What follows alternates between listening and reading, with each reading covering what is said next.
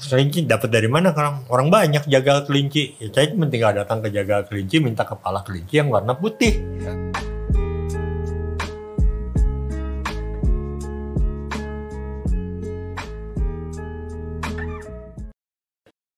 Yo, Ceklekers, kita balik lagi ngebahas karyanya. Asik nih. Tadi udah udah cerita tentang perjalanan Kang dia di Italia dan sebagainya, kenapa dia pakai uh, medium format, lantas naik naik naik sampai ke akhirnya uh, kamera yang hanya satu seat uh, medium eh, apa large format. Large format itu ada yang 4x5 which is mungkin setengahnya kertas ini, ada yang segede gini film. Jadi itu hmm. uh, buat sekarang itu termasuk film yang Mahadewa karena mahal-mahal. Uh, mungkin juga jarang yang make. Tapi uh, saya pernah pakai yang 4x5 pakai kamera lu juga ya kalau yeah, yeah. Dan itu mengasihkan karena uh, semua ada di ada di kita semuanya ya. Hmm. Dari mulai dari fokus segala macam terus menentukan dimensi, menentukan apa-apa nanti akan kita bahas tadi yang foto yang tadi itu. Nanti kita akan bahas ke sana. Tapi sebelumnya nih ya, mungkin ya namanya juga orang kita lah pasti pengen tahu yang menginspirasi sebetulnya atau mungkin punyalah kali idola lah sama uh, kayak saya punya idola siapa Ansel Adams lah katakanlah karena saya suka hitam putih. Nah dia siapa nih? Ini uh, yang menginspirasi dalam konteks saya berkesenian atau yang uh, pastinya yang berkesenian karena yang kita akan bahas kan lebih ke art. Kalau dalam kesenian saya sangat terinspirasi dengan seniman-seniman misalnya dari Jerman itu Joseph Beuys. Joseph Beuys. Joseph Beuys. Kalau dari apa namanya? Ada Italia ada Arnaldo Pomodoro. Oh, pada pernah nah, dengar Pomodoro itu dia pematung. Oh. Kalau Joseph Beuys dia ya seniman seperti Kang Tisna, Tisna Sanjaya. Oh, nah, lebih ke di versi Jerman itu ya Joseph Beuys. Jadi ya. dia berekspresi langsung dan mengena ke publik. Mm -hmm. Kalau itu apa lebih ke ins lebih ke instalasi berarti instalasi instalasi ya, ya. itu Beuys. Kalau misalnya seniman yang sangat menginspirasi juga Gerhard Richter Gerhard Richter itu pelukis, mm -hmm. tapi lukisan-lukisannya ada yang abstrak, ada yang seperti foto di blur, padahal itu lukisan. Mm. Nah, sederhana itu, itu mm -hmm. Richter. Kalau seniman foto yang saya sangat idolakan itu Joseph Sudek. Sudek berarti orang orang timur, uh, Eropa, Eropa Timur, timur. apa nah. dari Sudek itu kalau nggak salah itu Ceko. Ceko ya. Kalau nggak salah. Joseph Saya ingat banget uh, karya Kang Adia yang ini yang cak-caknya.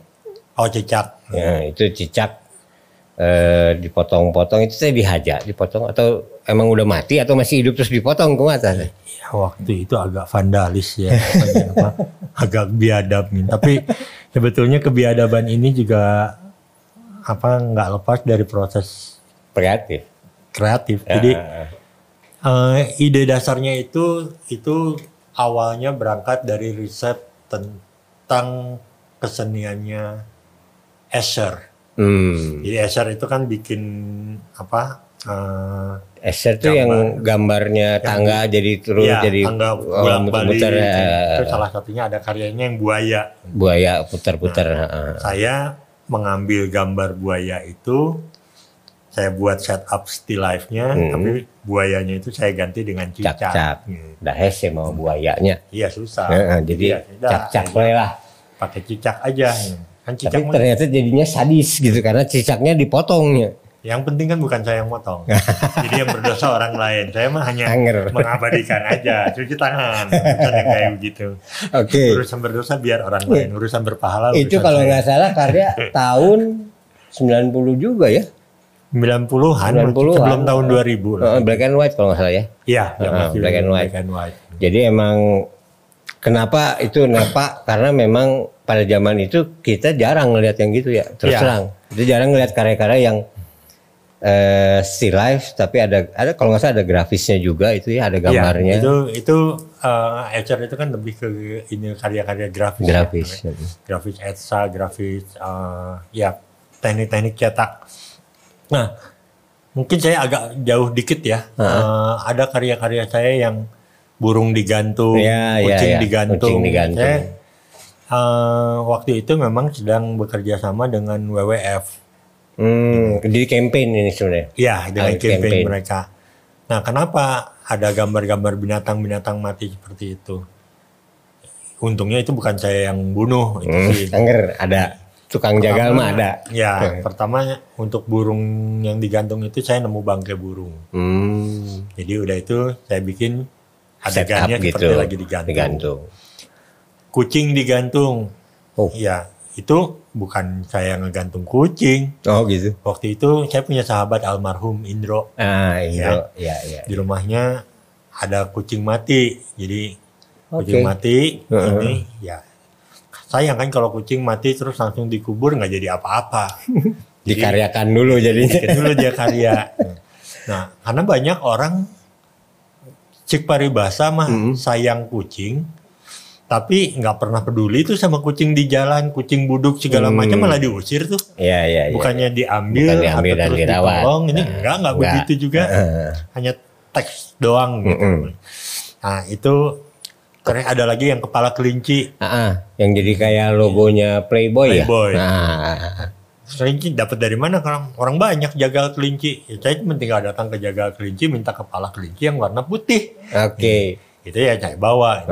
Nah, tapi kan message-nya adalah oh katanya cinta lingkungan, katanya penyayang binatang. Tapi nggak pernah peduli juga tuh sama yang kayak Ya, begitu. ya, ya. Bahkan eh, tindakannya justru bahkan bertolak belakang, Bertolak belakang. dengan hal seperti itu. Itu Siap. yang waktu itu dipakai untuk campaign saya nggak tahu ya dipakai sama apa sama WWF-nya. Tapi itu yang saya deliver ke mereka Deliver ke untuk mereka. membuat Nah. campaign situ. Pada saat eh, bikin itu, eh, itu kan karena karena ya kejadiannya emang ada kucing mati, terus ada tukang jagal. Kalau misalkan saat itu memang nggak ada eh, benda-benda tersebut, apakah sama seperti yang kejadian karya yang jantung itu? Ada juga kan karya di Instagram saya lihat. Be- ya beda proses. itu beda lagi. beda proses. Jadi kalau itu memang sebuah seri di mana saya menceritakan sebuah gagasan. Hmm. Jadi eh, kalau misalnya kita Kalau itu jantung naonnya? Lain jantung jelema ini ulah kan Ah, jantung. dibahas. Apa? Itu beda. sada. Jadi intinya eh, kita selalu berbicara tentang kulit. Hmm. mentally uh, kita hidup di masyarakat yang mengidolakan kulit. Hmm. Jadi segala sesuatu harus nampak, Ya ya ya ya. dilihat dari fisiknya. Ah, Foto itu atau karya-karya itu kita berbicara inside. Oke. Jadi karena kulit kita kerap terjadi uh, friksi, Hmm. kerap terjadi uh, pertentangan. Hmm, hmm. Kenapa? Karena kita menilai lewat kulit. Nah, Gitu. Di seri itu saya berbicara tentang otak. Oh ya ada juga otak. Saya hadirkan otak di situ, ya walaupun dengan segala formalinnya dan lain-lain, Ah, bau memang. Bau. Tapi otak itu ada di dalam tubuh. Hmm. Eh, apa jantung Ada di dalam tubuh. ada di dalam tubuh. Heeh. Ada mata, masing-masing memiliki eh, linguistiknya sendiri-sendiri. Hmm. Otak simbol dari gagasan Hmm. atau berpikir. Hmm. Nah, karena pada saat kita berbicara otaknya, otak manusia pada prinsipnya sama. Ya. Hanya ada yang mengasah, ada yang tidak. Hmm, hmm. Ada yang otaknya original, tidak pernah dipakai. ya, ya tetap utuh. Wah. Ada yang otaknya udah hancur-hancuran ya, dia lagi pakai Eh, mikir terus. iya. Ada lagi yang bola mata. Ah, Kenapa bola mata? Bola mata yang simbol dari vision. ah, Visi kita melihat segala cara pandang. ah, ah. Ada jantung. jantung itu sampai saya bongkar Bongkar. buka. Itu bongkar sendiri. Iya, jadi eh, apa? Ada teknik bedah di mana Mhm. apa aorta atau misalnya vena yang nggak boleh, yang memang saya kejar untuk jangan sampai kepotong Potong. karena itu yang harus nampak terlihat sehingga dia jantung itu terbuka. Ya jantung terbuka ini kan eh, ya secara terminologi bahasa juga kita kerap kali eh, bias karena kita harus membuka hati, hati mah liver, ya, Ya, bukan bukan heart, Bukan harta. Ya, jantung. Jantung ya. Ya, jantung ini kita harus terbuka gitu ya, Hmm. untuk, Untuk eh, segala sesuatu. Ya, ya, ya. Nah, di dalam seri-seri Yang tadi jeroan itu. ini, Ah. gitu, saya uh, secara implisit ingin menyampaikan kepada publik bahwa darah kita tuh sama kok. Hmm. gitu. Darah kita sama, warnanya sama-sama merah. Merah. Hmm. Yang namanya darah biru itu hanya istilah. Istilah. Dan bagi saya darah biru itu persetan. Nah, mau itu namanya darah raja, mau Ah. itu darah turunan si Anu, Ah. turunan si ini buat saya persetan Ah. dengan mereka Siap. karena yang membuat kita menjadi istimewa adalah daya pikir kita, kemampuan kita berpikir kita. Iya. Kita akan menjadi istimewa pada saat kita memiliki visi dan cara pandang yang cukup istimewa. betul. Kita akan memiliki harga pada saat hati kita ya dalam hal ini jantung itu mampu lebih terbuka untuk segala apa Mm-mm. perbedaan. gitu. Jadi itu itu di message di, seri di- itu. Jadi ntar uh, Ceklekers lihat aja di Instagramnya, kita kasih linknya di bawah ada. Eh, dan foto-foto itu emang buat saya mah dahsyat aja gitu karena kok bisa gitu kepikiran sampai perlu dapat properti jantung terus mata ya tadi Ya. otak menarik. Padahal fotonya mah simple sebenarnya tidak terlalu ini cuman kalau dilihat tadi ceritanya ya itu jeroannya tuh itu gitu. Jadi kenapa Kang Adia sampai akhirnya ke sana. Terus ada lagi yang yang menarik juga itu tentang tokoh-tokoh heroik. Si Gundala Ceking itu apa ceritanya tuh di balik itu?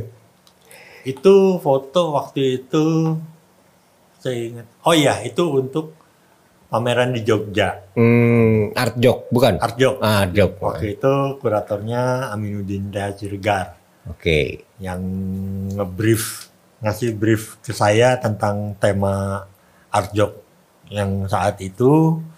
Ya kebetulan karena keterbatasan otak saya mungkin ya. Jadi saya saya banyak dibantu sama kawan-kawan seperti Ucok Mm-mm. atau Pak Atmujo, Hendriku, Deden segala macam. Mereka tuh ngasih nutrisi ke otak saya jadi untuk apa uh, membuat sebuah karya itu dengan apa dengan pendekatan yang, Yang berbeda-beda gitu. Nah di seri Gundala, Aquanus dan Godam itu itu saya bercerita bahwa waktu kecil Hmm. saya tuh senang dengan komik-komik hero Indonesia itu. ah. Waktu itu mereka masih muda-muda kan. gitu. Oke. Mereka masih muda, terus ya masih gagah-gagah. Mm-mm. Sesudah besar, saya ketemu lagi nih sama Gundala dan ini mereka pun Sudah manusia tua. biasa. Ah. Mereka sudah tua. Ah, oh ke sana. makanya udah ompong, badannya udah kurus. Ya mereka juga manusia biasa iya, kok. iya, itu iya. seperti kita. gitu. Oke, jadi itu ceritanya tuh Ceklekers. Kenapa sih Gundala cekingnya, kempot gitu ya. Emang ketemunya pas dia udah tua juga ya. Iya. Jadi mereka udah lebih tua gitu. Oke, Ceklekers, sebelum kita lanjut, saya ingin ucapkan terima kasih untuk eh, Imam Babaturan yang udah support buat eh, lunch kita. Terus untuk kami print eh, yang udah support background, terus untuk vakum studio yang kita pakai sekarang ini, dan satu lagi cozy, cozy kopi, leker pisan, raos pisan, eh dan apalagi ya, udah cuma itu aja, ya, thank you.